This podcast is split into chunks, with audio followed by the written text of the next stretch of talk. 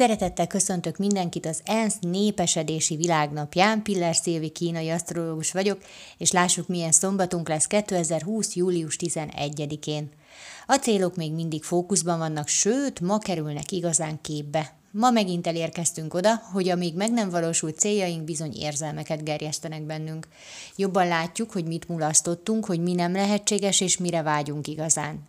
Ez azért jó, mert ma tudunk korrigálni. Míg tegnap nagyon mereven ragaszkodtunk volna a saját elképzelésünkhöz, addig ma már tudunk hozzáigazodni a változásokhoz, képesek vagyunk az eltervezett utunkat is megváltoztatni, és így mégis közelebb kerülhetünk az áhított célhoz.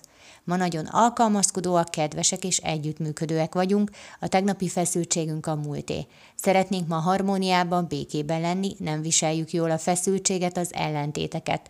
Ezért hajlamosak vagyunk engedni a másiknak, csak hogy nyugi legyen. Így viszont lehet, hogy kívül nincs feszültség, de benned annál több.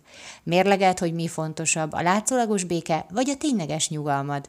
Köszönöm szépen, hogy meghallgattatok, legyen nagyon szép napotok, sziasztok!